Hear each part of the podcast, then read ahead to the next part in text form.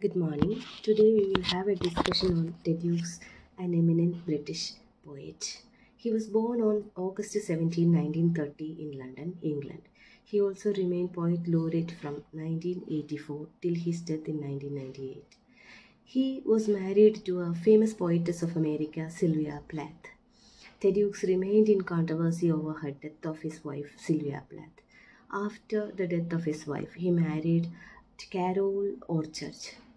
He wrote birthday letters which explored their complex relationship with his first wife, Sylvia Plath. Before Ted Hughes, no poet has observed animals so accurately, and his depiction of the animal observation is remarkably vivid, startling, and yet truthful. The animals observed and a monthly double blind peer reviewed referred open journal of human resources and social sciences described by him cover a page, a wide range, a hawk, a thrush, a pike, the jaguar, the skylark, the horse, the cat, the mouse, the bull, the pig, and several others in his poems. Indeed, we can say that the world of animals is Hughes' favorite territory. What makes Hughes' poetry unique is the symbolic significance which he discovers in animals that he observes and describes. Hughes' treatment of animals is different. It is highly poetic, fanciful, symbolic, significant, illuminating, and highly modern, both in content and style. In the poem The Hawk in the Rain, the hawk is depicted as perched in a height, with his eyes, still eyes and with his wings holding all creation in a weightless quiet. Ted Hughes is a philosophical and psychological poet as well as the poet of nature and of the animal world. He has interpreted modern life and modern man in terms of myths and symbols. Hughes' works has considerably enriched English poetry and enlarged its scopes and its bounds. His animal poems are among the best in his work and among the finest in the whole range of English poetry. The imagery in his poems has its own appeal. This imagery shows Hughes' enormous powers of observation and an exceptional capacity to embody his observation in words.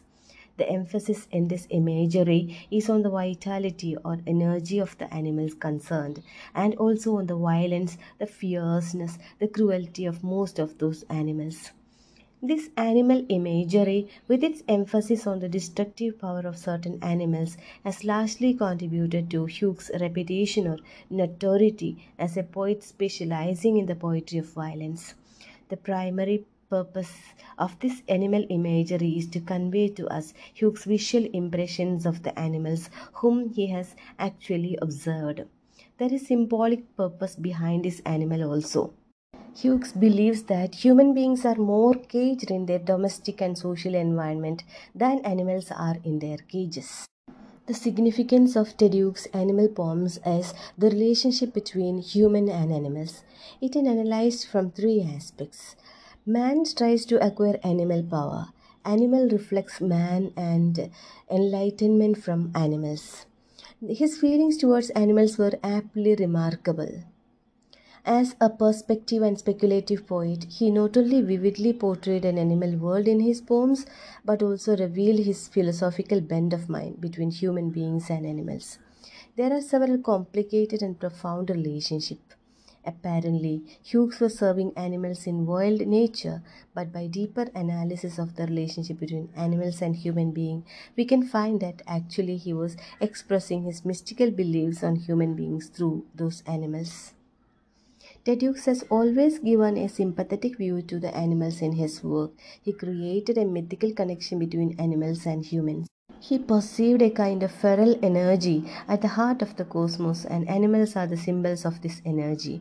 He strongly advocates animal rights in his poems. He is preoccupied with the animal world, which for him is superior to the world inhabited by man, because the former is guided by instinct and not by rationalizing grayness. His animal poems are informed by empathy as well as detachment.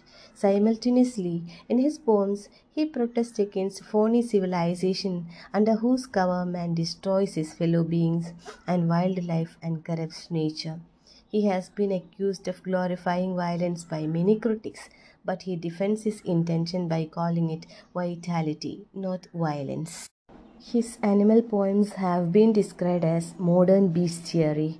It has also been remarked that his poetry fastened onto the animal world, a cartoonery of human struggle and destiny. But we don't expect this interpretation. Uh, He is interested in animals creat- uh, as creatures deserving our attention because of their own inherent qualities or flaws. The animals represent one of the important aspects of God's creation, and each kind of animal has its own identity and its distinctive character. At the same time, Hughes indirectly and symbolically depicts the contrast and sometimes the similarity between animals and mankind. On the whole, his animal poems are a formidable, awful, spectacular, and fascinating array of God's creatures in a universe which is mysterious and inscrutable.